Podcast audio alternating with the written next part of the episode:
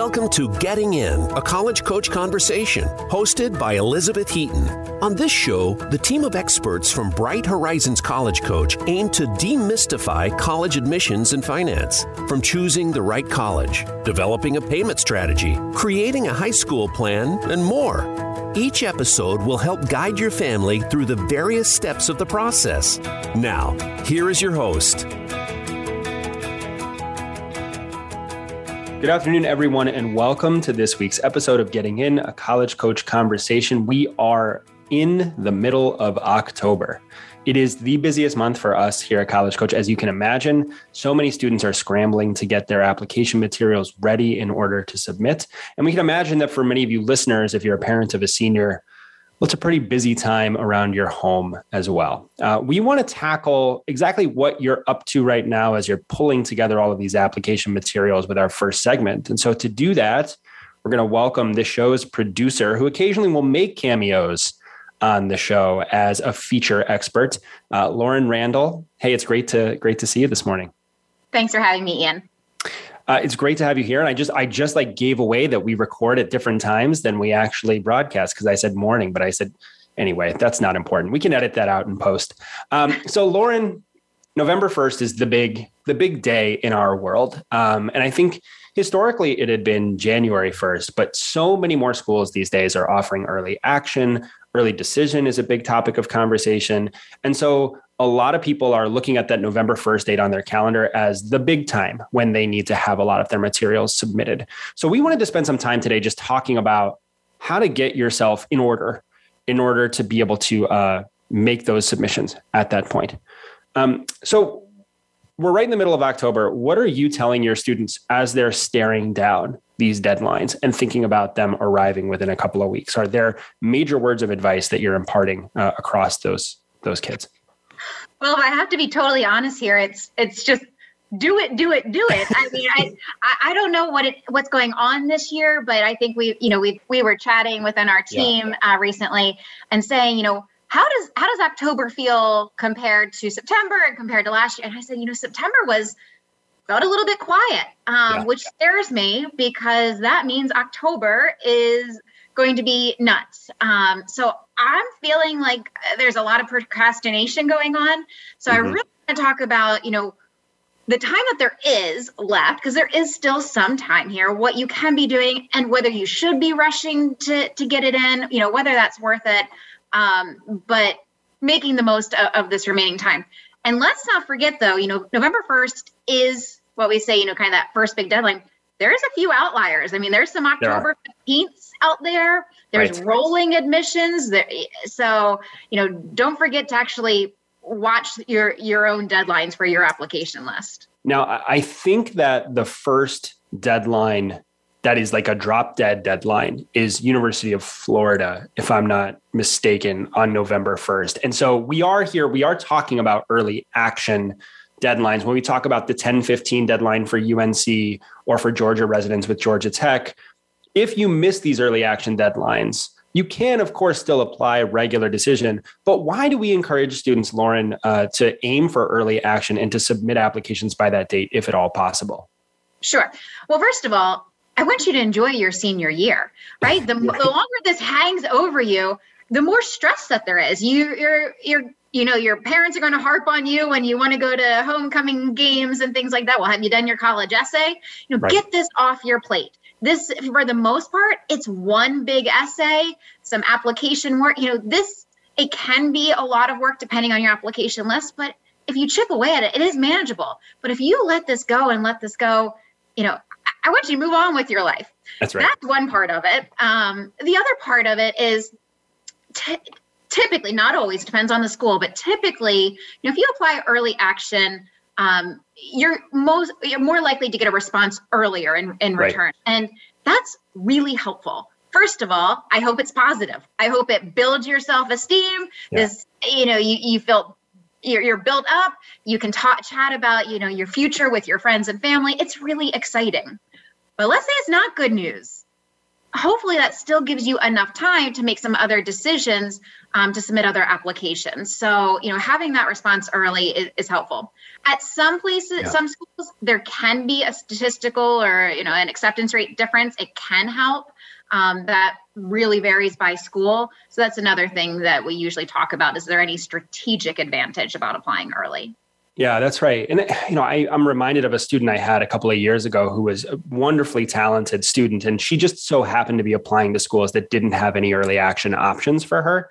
And in mid December, late December, all of her friends at school were hearing back from from places they'd applied early action, getting into schools. And she was worried just by virtue of the fact that she wasn't hearing back from her colleges. Now, there's no reason that she should have been because they didn't offer early action, so she couldn't have applied that way. But if you have this opportunity, you don't want to be in a position where your friends at school got in and heard they got into a school that you didn't make the deadline for and now you're waiting until regular decision it just is going to drag things out such that uh, you'll be a, much more stressed i think than you would you would be otherwise there's there's also an element lauren of just like you've got a lot of work to do across all of your applications and there is a way of naturally segmenting that workload according to these deadlines so that you do a handful of schools before November 1st and then you do some after November 1st.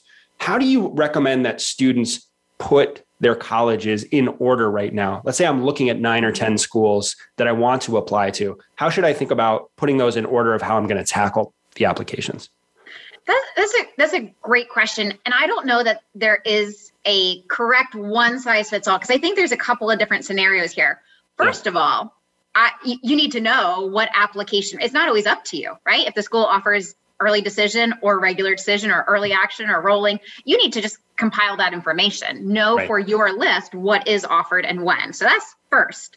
Um, I usually say so. It, it would make sense to prioritize based on your top choices, what you're most excited about. But I usually say, let's not miss any freebies here. Yeah. If there are any on your list that don't have significant uh, supplemental work, that's a no-brainer. Get that application off your uh, off your plate because it's just the common app work and then some form questions, no actual additional writing. So yeah. that's I get so frustrated with students when they say, "Oh well, you know, I didn't submit that school because it was not the top of my my list." So what, right? It's Get it out of here. list for yeah. a reason um, you know, it made it there, so you can get that off. And uh, I had a student that last month finished her personal essay, and we we were happy with it and wrapped it. And basically, within the next week, she said, "So I've submitted my application to three schools now because none of them required supplements." And it it was great. She was like, "I've I've applied to college. Like I've taken that first step and it, it, didn't take any extra work. So, so definitely look for some of those freebies that are going to be easier for you to, to tackle at the, at the start. Then, then where do you turn, Lauren?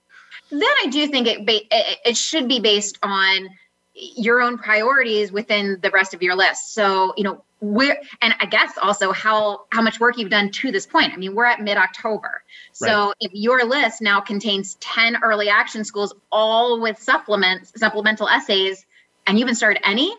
Yeah. Uh, that's going to be an upward battle by November 1st.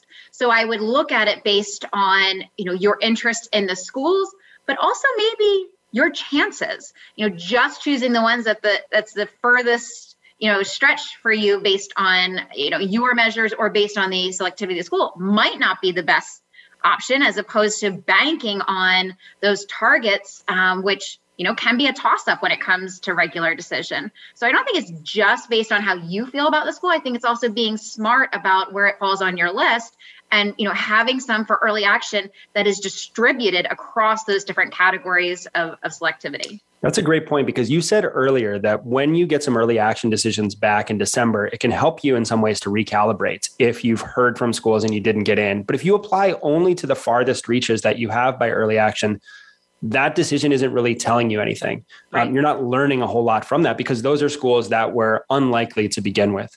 But if you have a better distribution across that early action list, now you might be able to say, okay, well, I got into the schools I was counting on. My target accepted me. So that's pretty good. And I didn't get into one of my reaches. So I'm feeling pretty good about where things are right now. Um, that can't happen if you only apply to reach schools across the list. Um, what about, you know, sometimes students will consider the restrictive early action options, there are four schools Stanford, Harvard, Yale, Princeton that offer this. Um, and it's somewhat limiting. Yeah. What do you think about students thinking about those four schools as an early action option, especially if it prevents them from applying early action to other institutions? Well, I think the best way to answer this is to give a, a an anecdote here from a student I worked with um, in the past couple of years. Um, she came to me on October 1st mm-hmm. for a November 1st restrictive Stanford early action application. She had done, she was, she's incredible, right? She is, she is a strong writer, a reflective yeah. writer. She knew herself, she knew what she was going for. So just to give our listeners some perspective, this is an awesome student, had yeah. everything go, going for her. But as of October 1st, she had done no work yet. She worked for the entire month of October with me just on her Stanford application, nothing else. Mm-hmm. I can tell you that it was a great application. Could I have used a little bit more time with her? Yes, because there's also life going on. Right? Yeah. She's also yeah. a student and there are tests and homework. So it took her one full month just to chip away that one application. She could submit no other early action applications.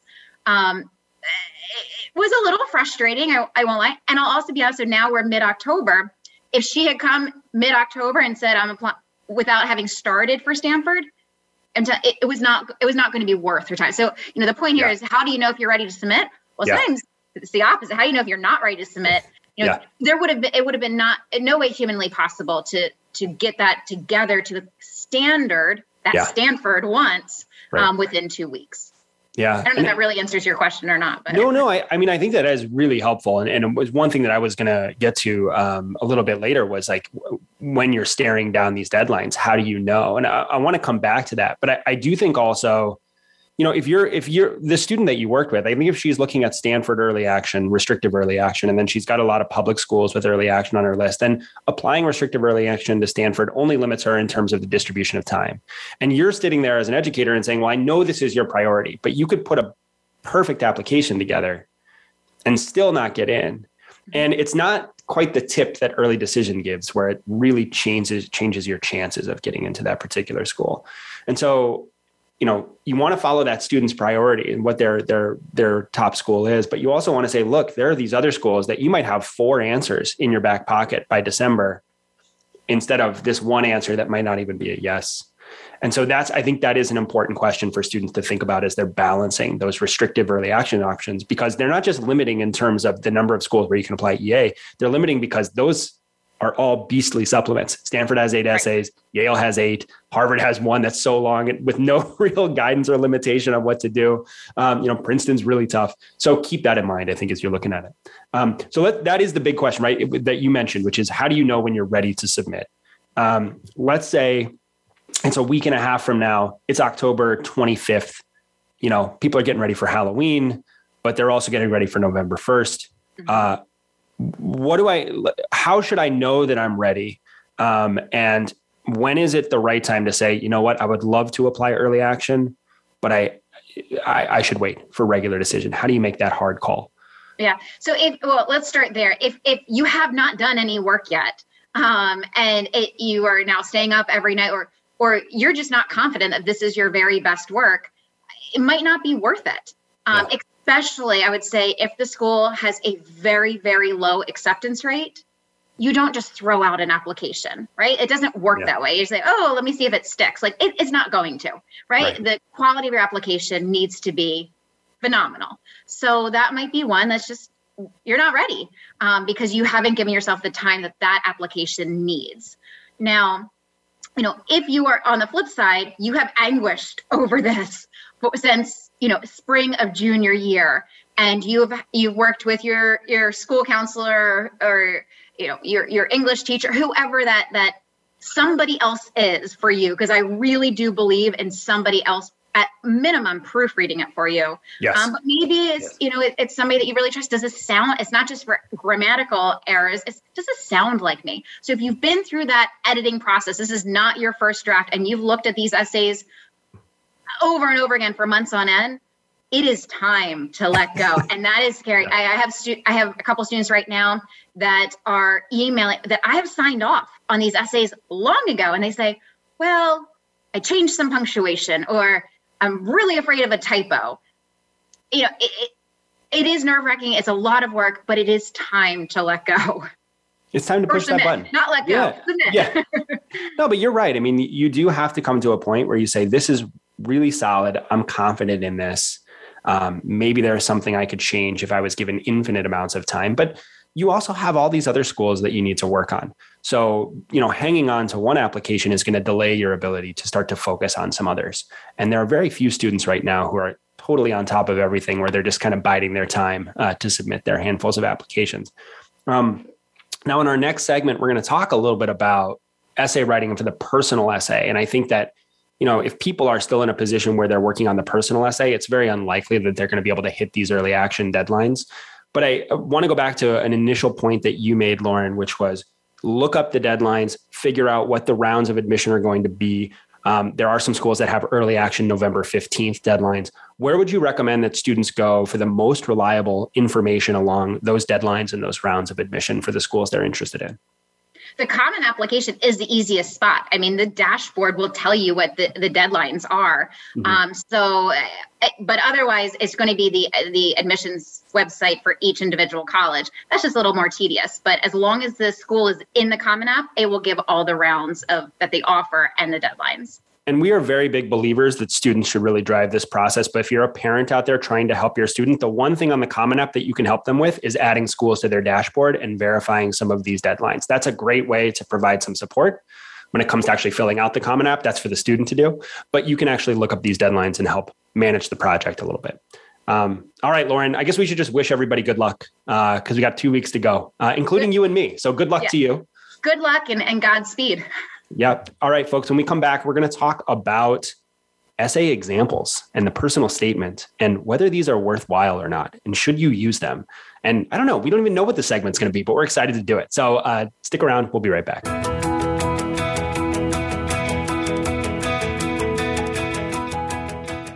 College admissions can be stressful, but Bright Horizons College Coach is here to help. Our college experts, who worked in admissions and financial aid at some of the nation's most selective institutions, offer ethical, customized assistance based on each student's individual strengths and interests. Students receive one on one guidance throughout the process, and our 100% success rate means all of our students have been accepted to college. Visit getintocollege.com to learn more.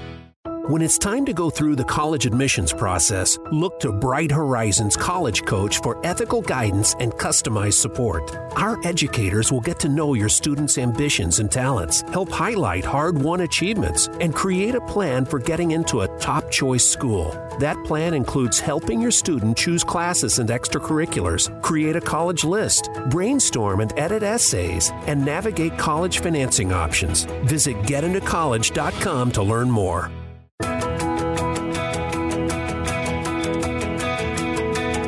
You are listening to Getting In, a college coach conversation. To submit a question for an upcoming listener Q&A segment or to suggest an idea for a future segment, please send an email to gettingin.voiceamerica at gmail.com. Now, back to the show. All right, folks, welcome back to this week's episode of Getting In, a college coach conversation. I'm really excited for this next segment, uh, partly because we don't know exactly what it's going to be, but also because I think there's something that's just been on my mind. And I've had a conversation with our next guest about this a number of times in thinking about how students are working on the college essay.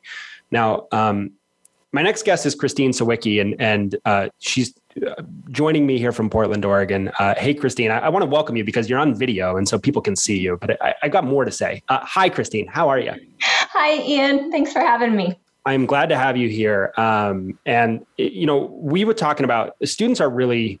It's mid October, and I think it's been a tough year for students, uh, getting more comfortable with getting back in school, just changes in expectations about what the workload has been, and that accumulation of pressure and work has, I think, caused a lot of students to push their work on their essay off a little bit. Um, has that been uh, uh, sort of part of the experience that you've seen in conversations that you've had with families uh, over the last few weeks? Yeah, I, I think there's been um, more of a delay in getting work started, and the momentum has been building slower this year than in past years. Um, I yeah. think likely as a result of the transitions you just mentioned of being back in school full time. And because of that, I think, you know, usually we wouldn't have a segment on the personal essay in the middle of October, but we also perceive that a lot of students are in the process of writing their personal essay or even brainstorming their personal essay at this moment. And when it becomes hard, I think, to conceive of what this essay is supposed to be, uh, students will often turn to examples. They want to see what is a good college essay. And so they look online for examples. They'll read the Costco essay, right? If you have heard of the Costco essay, you know what I'm talking about here, which is a, an essay a student wrote all about going and visiting Costco, and she got into a number of top schools. And we've been talking a little bit about examples, Christine, um, in the context of college essay writing and why there are some problematic aspects to this approach for students. Um, do you tend to show your students examples when you are working through the initial phases of the essay process? Let's pretend we're not even in October, but like just early on. What is the role of essay examples in your practice? Yeah, um, they're fairly non-existent um, in my my personal practice and working with students. Um, the heart of the personal essay is the student. And so I like to put actually the prompts to the side, any expectation of what this essay should be to the side, and always begin with a personal reflection with the student. And um, if a student comes with preconceived notions of what it is, um, with examples in mind, I like to break that down because if they are writing for what they think it should be, they're missing the very first most important piece, and that this should be all about you and in a place where you feel like you can write in an authentic way. I think that's really key is that when you start asking questions of what is this supposed to be, you're getting outside of your strengths already. And you're making a lot of assumptions about what you perceive a quality essay to be when you haven't really been in an admission office. You haven't really looked at those essays and you haven't been a part of that decision making process. Now, examples, I think, you know, people might be wondering, well, why why can't examples help. I mean, I saw that there was this essay that was posted online, and this kid got into Harvard and they wrote this essay. So this essay got them into Harvard, right? Or why doesn't that work, Christine? What what is wrong with that uh, assumption? Uh, yeah, um, I think the particular Costco essay that you mentioned said, you know, that she got into five schools because of this essay, and um, I think the subtitle should be well maybe she got in despite having written this essay. you don't know the greater the, the greater context that's around it. Um, yeah no you're right. And and um, binary decision right? Like if you apply to a college you get in or you don't. But there's nothing in that letter that says we really liked your essay. We weren't so impressed with your grades we wish your scores had been higher, but your essay was really like there's none of that information. And so students always assume, I think, because the essay is the closest thing to this application, that it is the most important thing. Yeah. When in fact, it is important, but your four years of grades are more important. Like the things you do outside of the classroom are more predictive of what you're going to do at the college level. And so a lot of students will say, I got in because of my essay when their essay isn't all that good. Yeah. Um, go ahead. I, I think kind of um, more problematic and what I see when students look at a lot of examples is um, they they lose the confidence in their own voice and how they're approaching writing the essay. They yeah. feel that they need to have a gimmick or a perfectly circular ending that brings something back together, or it needs to be as funny as what they read. And all of these expectations dampen their confidence in their own writing that they're doing and that like just defeats the whole purpose of this essay, which is where you should feel proud and authentic in what you're delivering. So um, I think if students are to approach looking at examples, um, it should only be after they have done some reflection and thinking about what they want to say, how yeah. they want to deliver it, and maybe there might be some little great eye-opening ideas that might come from looking through examples, but it shouldn't be the driving driving force of what an essay should be that is a good one. I think we've talked previously previously about the importance of reading in terms of informing writing, and um, I, I, think that you can sometimes get inspired by something that you read, or or a particular thing touches off in your mind, like oh, that reminds me of something that I can write about that's connected to my life, but not structurally, and not in terms of the form, and not in terms of the style that's being used. And I think another uh, trap of the example essays is that people don't publish example essays that are fairly normal, uh, that feel simple. They publish the ones that are riskier. Yeah. because it's like, oh, well, this must have been the reason. This is such a crazy essay. This must be why the student got in. Well, a- actually, the student was the point guard recruit. And so the coach really wanted him on the basketball team. And that's why he got in. So you, you have to be cautious because when I'm publishing a book of essays, I'm not going to publish a bunch of essays that look fairly similar to each other. I'm going to want to publish essays that are really outrageous and have humor and are unique in some some respects. Um, but a lot of these essays, when we were talking about this previously, can be great writing, great pieces of writing, but not necessarily great college essays. You want to talk a little bit about the distinction between a good piece of writing and a good college essay? Yeah. Um, I think sometimes those can be one and the same. You can have a great piece of writing that is also a great personal sure. essay. Yes. yes. yes. uh, but um, I think that you can have a great piece of writing that misses the content uh, that is most relevant to an admission officer's perspective for the purpose of why this essay is being written. Um, I think a real classic example is a wonderful essay that reflects deeply on your childhood and admission officers aren't so concerned about when you were six or seven. They're interested in who a more contemporary version of who you are today. So a great essay about seven year old you is not going to be nearly as effective as perhaps a less creative, more direct delivery of a more contemporary you. Yeah, and and I think that that that kind of comes through in that in that Costco essay a little bit is like there's this history of this person's experience as she makes her way through Costco and and it me it's meaningful to her. But to me, this reads a lot more like the kind of essay that I would read in a writer's workshop, or we're working on creative nonfiction essays, stories from our childhood. Um, I you know I wrote uh, an essay on my last game of Little League that I think was really great and nicely written, and I, I really enjoyed that process. But I would never send that to a college, yeah. even though it was written well, because it doesn't tell them anything about who I am now.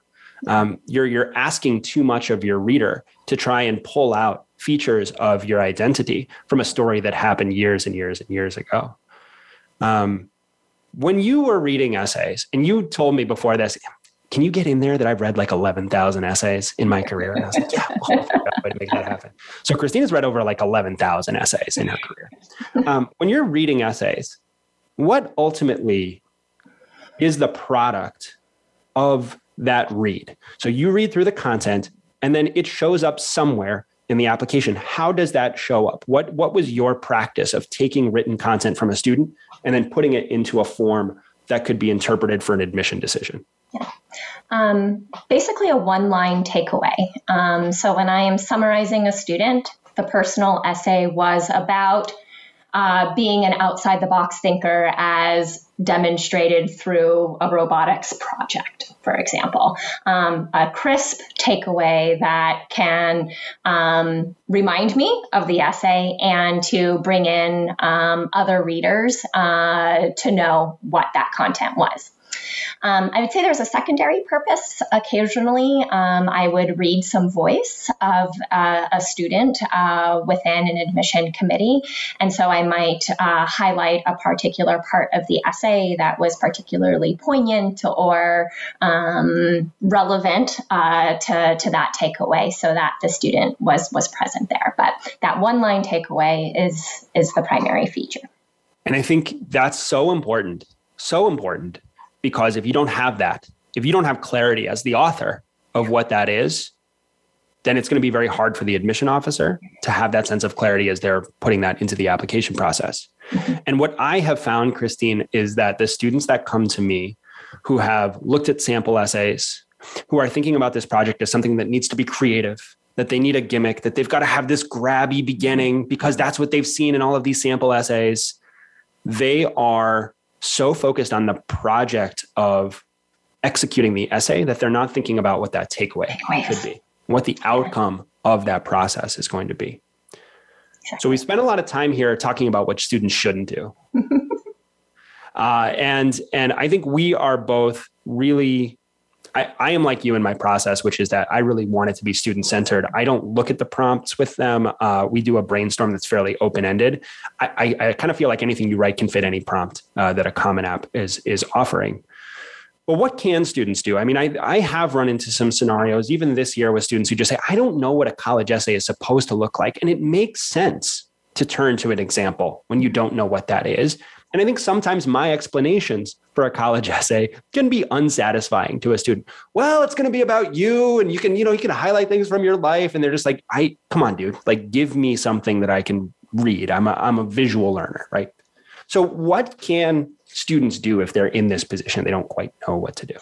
Yeah, um, I think that the source of where you go for those essays is um, of utmost importance. And um, I think uh, college admission offices seem to be producing a lot more to assist students um, in this process. And um, uh, as an example, Emory has a wonderful five part series of essays that their admission process liked with the admission officer comment about why they like that essay.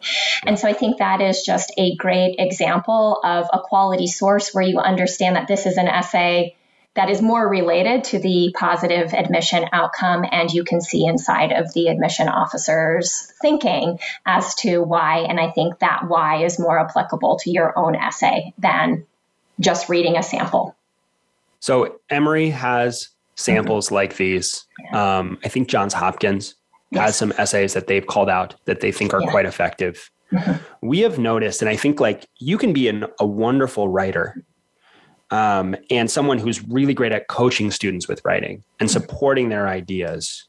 But there is something that is really essential about being in an admission office and understanding how the essay intersects with the admission decision and fits the application that is really key. Um, and and uh, you know, for us, we just sort of say, listen, I know what I'm talking about. I've read these not just because I read essays, but because I made admission decisions. And so when we talk to you on the podcast, anytime Beth is here or Sally, or we have our guests come on and talk about essay writing, we are talking about it from a place where there is an intersection with that decision outcome, which I think is quite different from looking at a piece of writing and assessing whether it's effective or not based on what you perceive that process to look like. Um, and it's a little bit of us. I mean, I'm, I'm kind of tuning our own horn here, um, but like that's why people tune into our podcast is, is to hear a little bit of that perspective. Um, I had a question uh, with respect to that idea. So I'm a student and I go and look at some of these samples and I read what these admission officers have to mm-hmm. say. As I'm reading through and writing my own essay, what am I looking for? How am I assessing whether I've done the job of finishing my college essay um, when I don't have Christine looking it over and giving me that feedback? Yeah. Um, I would go back to that takeaway and um, ask yourself if the takeaway is clear or have someone read the essay and say, what is, what is the takeaway? If you had to write a one sentence, this essay is about, um, what is that um, from, from reading this piece? Um, the second thing I'd say is uh, do an authentic check. Um, does this essay sound like me? Um, am I using vocabulary that is natural? Um, does my personality come through in the way these words are coming together? And that's where, you know, a, a, close friend or a family member can be great at giving you that perspective of this sounds like you. And um, if it sounds like you, the takeaway is clear. And thirdly, you're proud of what you've written, then I think you've got the makings for a great piece.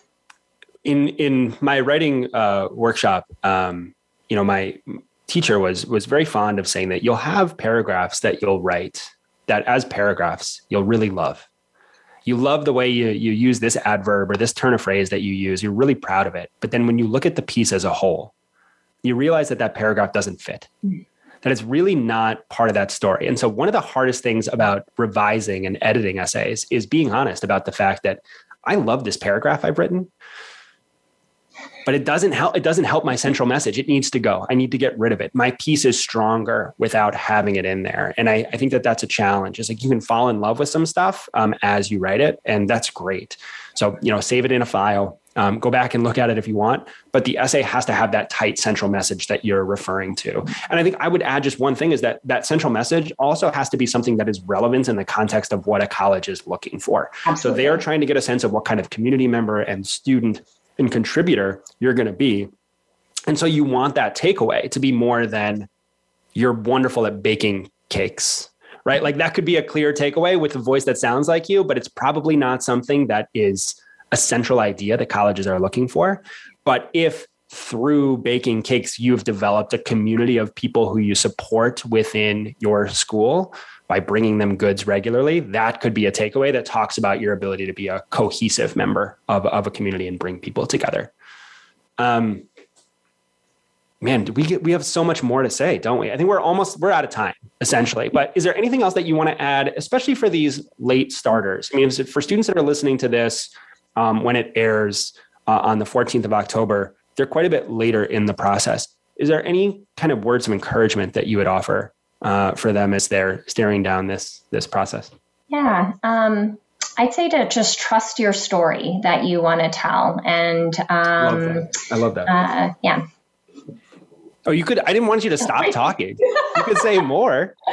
Trust your story and make that takeaway clear. Um, yeah. Those two things I think are most essential right now. I, I, love that. I mean, that that sense is. I, I think we should shout that at every every senior mm-hmm. who's writing. Trust your story and who you are, what you have to offer. Like, bring that confidence into what you have to share. Don't let that doubt trickle in there. Where I saw this other essay and I needed to be as good as that one. No. Forget that. Trust yourself. Trust your story. That's a great place to leave it. Christine, that was great. It was a lot of fun. Thanks for coming on the show. Thanks for having me, Ian. yeah, maybe we'll get you on again. Uh, come back, we are going to talk about uh, merit scholarships and how to track them down. So don't go away.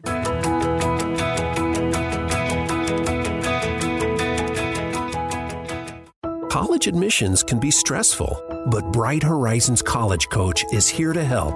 Our college experts, who worked in admissions and financial aid at some of the nation's most selective institutions, offer ethical, customized assistance based on each student's individual strengths and interests. Students receive one on one guidance throughout the process, and our 100% success rate means all of our students have been accepted to college. Visit getintocollege.com to learn more. When it's time to go through the college admissions process, look to Bright Horizons College Coach for ethical guidance and customized support. Our educators will get to know your students' ambitions and talents, help highlight hard won achievements, and create a plan for getting into a top choice school. That plan includes helping your student choose classes and extracurriculars, create a college list, brainstorm and edit essays, and navigate college financing options. Visit getintocollege.com to learn more.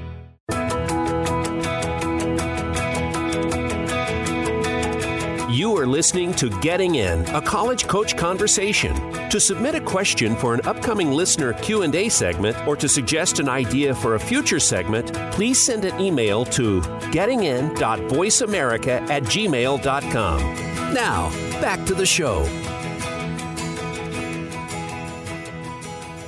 Hey everyone, welcome back to this week's episode of Getting In. Uh, we've had a couple of really great conversations this uh, this week about getting ready for those early action submissions, talking a little bit about example essays and why maybe they're not the best thing to use when you're writing your own college essay. But because we are in October and because paying for college is on everybody's mind, we want to talk a little bit about one of the biggest words in financing your education, which is merit. Uh, and in order to do that, uh, I'm welcoming my colleague, Tara Piantanita Kelly. Hey, Tara, welcome to the show. Hi, Ian.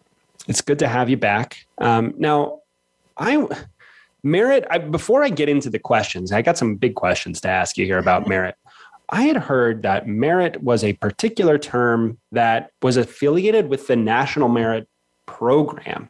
And like you can't actually say merit for broad scholarship. But what, what do we mean when we talk about merit aid? Because families ask about it all the time. Right right. So so merit aid really is just a, a form of financial aid that is not based on a student's demonstrated financial need. So it could be based on their academics or their athletics or their you know artistic ability. Um, so it's it's pretty much free money that is not based on finances. Okay, that sounds nice. I would like to get some of that. Um, so, uh, so I think we see a lot of families that will say, "I don't qualify for financial aid." When we start talking about financial aid, and we have to say, "Whoa, whoa, whoa, whoa, whoa!" Financial aid doesn't necessarily depend on qualifying because there are these two buckets, right? Um, so, what then are we telling families who are interested in finding scholarship money um, through this merit route? Uh, what's the initial just primer that you give them so that they understand these two categories of aid pretty well? Well, it's it's funny that you use the term buckets because that's exactly the term I use. Oh, great! You know, Im- imagine you know that that uh, you're applying to a college. These colleges have different buckets of money. Like okay. they might have a, a need-based grant bucket that's based all on the family's finances, um, and most schools will also have a merit bucket, which is kind of everything else that is not based on on need. So mm-hmm. um, we when when a family says, uh, you know, number one, they what they say we don't qualify for financial aid, and I'm saying, well, the federal direct loan you can borrow that your student can borrow that whether you make a million dollars or zero. So that's not quite accurate, but maybe you just don't qualify for any need based um, grant aid, free money based on need. So if that's the case, then it just means you shift your focus and look for merit aid from a school. Okay. And and now merit aid is not something that's broadly available. I know that when I was working at Reed, we got questions all the time in our information sessions about merit aid, and I had to tell them we only do need-based financial aid here at Reed College. Um, and I think a lot of schools are in that boat, but it seems to me that more often than not, schools do offer some sort of merit aid. Is that is that a fair assumption that it's a tool that's used at most schools, but maybe not the schools that people want it to be available at. right. So, um, many, many, many schools offer some form of merit aid. There's a handful of the most highly selective schools, the Ivies, Stanford, Reed, um, that they say you know they give a lot of money, but it's all based on demonstrated financial need. Mm-hmm. And we'll talk a little bit about why and why they do that, and why you know why they don't offer merit, but other schools do. Um, so we can kind of delve into into that. But uh, you know, the biggest source of merit scholarships, and I'm, i use the term merit aid, merit scholarships, scholarships, all interchangeably means the same thing for me, based on this what we're talking about today. So um, we can talk about okay, well, if we don't qualify for any of that need-based bucket of money, where do we find the schools where that have that merit-based bucket of money that I might be able to get some. yeah, yeah, and and so so these highly selective schools, they're not offering merit. And I remember reading a book, and like within the first page, it says something about this person's background. It was like she got a full ride to Columbia. She was super. And it was just like, no, that doesn't exist. Get that out of your book. So like people believe that you can get a full ride to Stanford, and that's based on financial need exclusively. There is no merit aid that's associated with with um, with that program. Now, a lot of people will say give me a list of all the schools that offer merit aid. Uh, you get that question, I think, sometimes, don't you? Yes. Pretty often. So that list doesn't exist, right? That would be a million dollar idea. So what what do people actually need to do if they want to identify whether a particular college offers merit aid or not? Yeah. So people are so disappointed when I say that database does not exist. You know, all yeah. schools, it just it just doesn't. Just because, and if we tried to put it together, by the time we finished it, it would be out of date already because schools can change. You know, there's just really no way to, to do that. So um, it's a manual process. If, if a student is saying, well, I'm looking at these schools, you know, and they name some schools, I'm going to say, well, you need to go on each one of those schools' websites, do a search for merit aid, merit scholarships, kind of follow that, see if they offer any. If they do, you know, what are the criteria? Do they list what the criteria is, or do they are they just kind of vague, saying, oh, you know, we give these scholarships? Um, and also, you know, do they require any additional application or essay or anything else the student needs to do in order to be considered for them? Um, and then finally, take a look to see if they offer merit aid, if there are any earlier deadlines that you mm-hmm. have to meet in order to be considered. So, a little bit of research before, you know, at this point, uh, can yield bigger results. I've heard of people just missing missing merit opportunities just because they didn't realize there was an additional application or earlier deadline. those deadlines can totally catch you by surprise because you're thinking, all right, I'm going to apply regular decision. This school doesn't offer early action, but you overlook a priority deadline or a scholarship deadline or something along those lines. Where I know USC is a great example. They've got a later regular decision deadline, but they have a December 1st priority deadline if you want to be considered for scholarships, period. And so if you don't apply by that date, you're not going to be considered for scholarships. Um, so that's absolutely something you want to look into. I don't think that the priority deadlines will ever come in advance of an early action deadline, uh, at least not that I've seen, but they will sometimes be quite a bit earlier than regular decision deadlines. So keep an eye out for that. Absolutely. Um, now, merit aid is not automatic; it's meritorious, right? Like you earn it because of certain aspects or attributes that you have in your profile. So a school might offer merit aid, but I still might not get any money from that school. Right. How do I identify whether a school is going to be interested in giving me an incentive to choose them uh, based on the information that's available on the website? Ah, okay, perfect. Yes. So in order to answer that, we're going to talk a little bit, you know, merit aid theory. so right. um, think of merit aid from the school's perspective. Let's say you're a school and you have this bucket of merit money and you get to decide who to give that to right? Okay. So it, essentially, what it is is the school is offering a discount to a particular student in the form of merit aid. That's really mm-hmm. all it is. it's because this that particular student has something that the school wants. Maybe it's great academics, maybe it's you know musical talent, maybe it's athletic ability, something. So um, in, in order to kind of identify what those schools are that might give you know the student some merit scholarships uh, you know, you're going to take a look at um, the different um, aspects of the school. Like, for instance, let's say um, I, my son Peyton is applying to nine different schools, and three of them are what we would call challenge schools or reach schools, where he has not a great chance of even being offered admission. Uh, the next three are just right schools. He'll probably get offered admission. He's kind of the typical student there. and then the last one is uh, what we you might call a um, you know a safety school. We call it a no problem school, and that's the school where not only does he have a really good shot of being offered admission, he's going to score toward the top of that school's applicant pool, and those right. are the students that they tend to offer the merit scholarships to. So imagine like you're one of the admissions professionals at uh, one of his you know challenge schools. And you take a look at his uh, you know admissions application and you notice that his record is lower than most of the students in your applicant pool. You know are you going to be really motivated to offer him a discount eh, to enroll? Eh, maybe maybe not. But let's say now you're an admissions reader on the um, at one of his no problem schools and you see that his admissions information is higher than most of the students at your school. Now you're much more motivated to say, "Hey, we want you and we're going we're willing to offer you this discount for you to come here instead of go to that other school." Yeah, if you think about it from a competitive perspective, you know, a school in a challenge a challenge school might say, "Look, we're probably the best school this kid's going to get into." I mean, like realistically speaking because they're the bottom of our profile and so we don't need to give them an extra reason to choose us they're just going to say that's that's the best school that i got into now I would disagree that challenging schools are better than no problem or just right schools. But I think a lot of families will perceive it to to you know be structured in that way. Um, I love the idea of calling the no problem schools financial safeties because if they do offer merit scholarships, there is some safety there with respect to the financial process because they're they're much more likely to want to say, hey, we're going to give you a generous scholarship. We want to have you on our campus because you're going to help lift the discourse on campus. You're going to be one of the smarter students in class, and that's going to make our whole institution better. Yep. Yep. Well, like I, I, for instance, went to college on a combination of academic and music scholarships. So this particular, my school said, you know, hey, we need a, a good flute player, and you know, Tara was all state, so let's see if we can, you know, talk her into coming to our school so she can play yeah. in our, you know, our symphonic band it worked. I'm like, all right, I'll go to your school at a reduced price. That works for me. So um, I had something that they wanted um, right. in the form of this musical talent. But academics, um, it, by far, is is the much bigger driver for merit scholarships.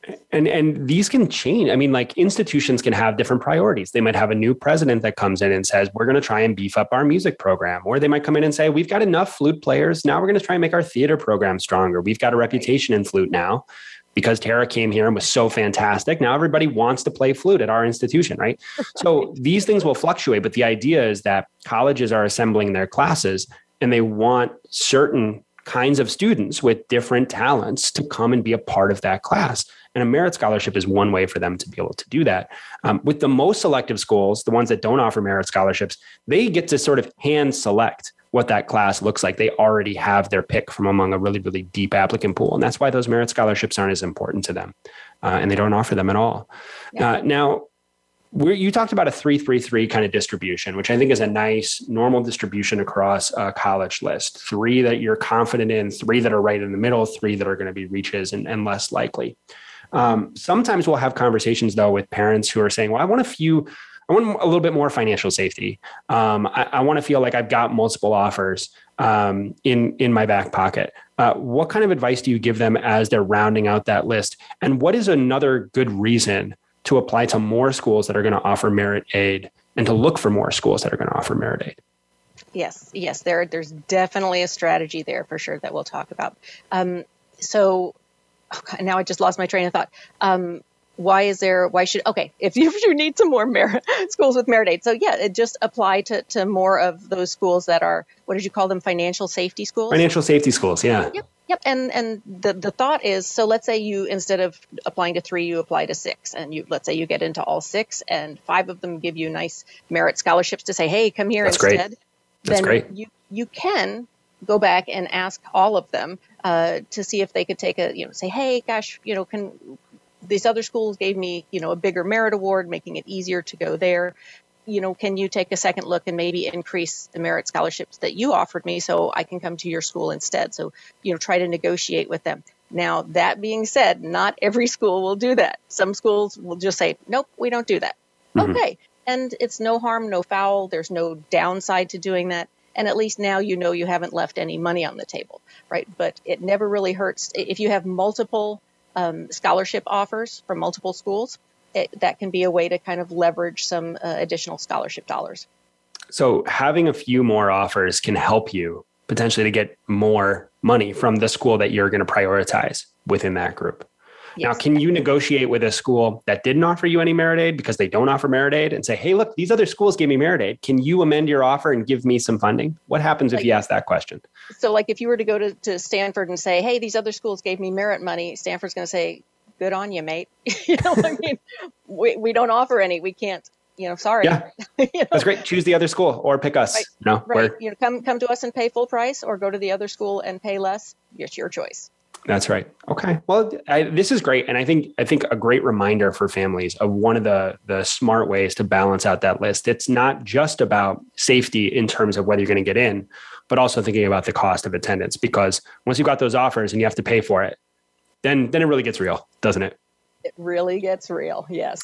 right, Tara. Thanks a lot for coming and, and walking us through uh, this segment today. I know it's going to be a real popular one with our listeners. So thank you. Excellent. Thanks, Ian. All right, folks, when we come back next week, we're going to have, looks like Beth in the hosting chair again, and we're going to continue our essay work. So we're going to be talking about supplemental essays. First, diving into that extensive Yale supplement. I think there are eight different essays that they ask uh, for in that application. And then we're also going to tackle the question of whether you should write honors college essays. Is it worthwhile to you? And what is that honors college experience? Uh, we will also unpack the difference between six letters. And I think Tara could give us a crash course, but she's not going to be back next week uh, on EFC versus NPC. Right, some some important distinctions to be had there as you're calculating uh, what you might need to pay for any given college. Uh, until then, welcome to the middle of October. I hope you're all getting some work done. As Lauren said in our first segment, just do the work, and you'll find that you are over the hump uh, in no time. Thanks a lot for being here, and have a great weekend.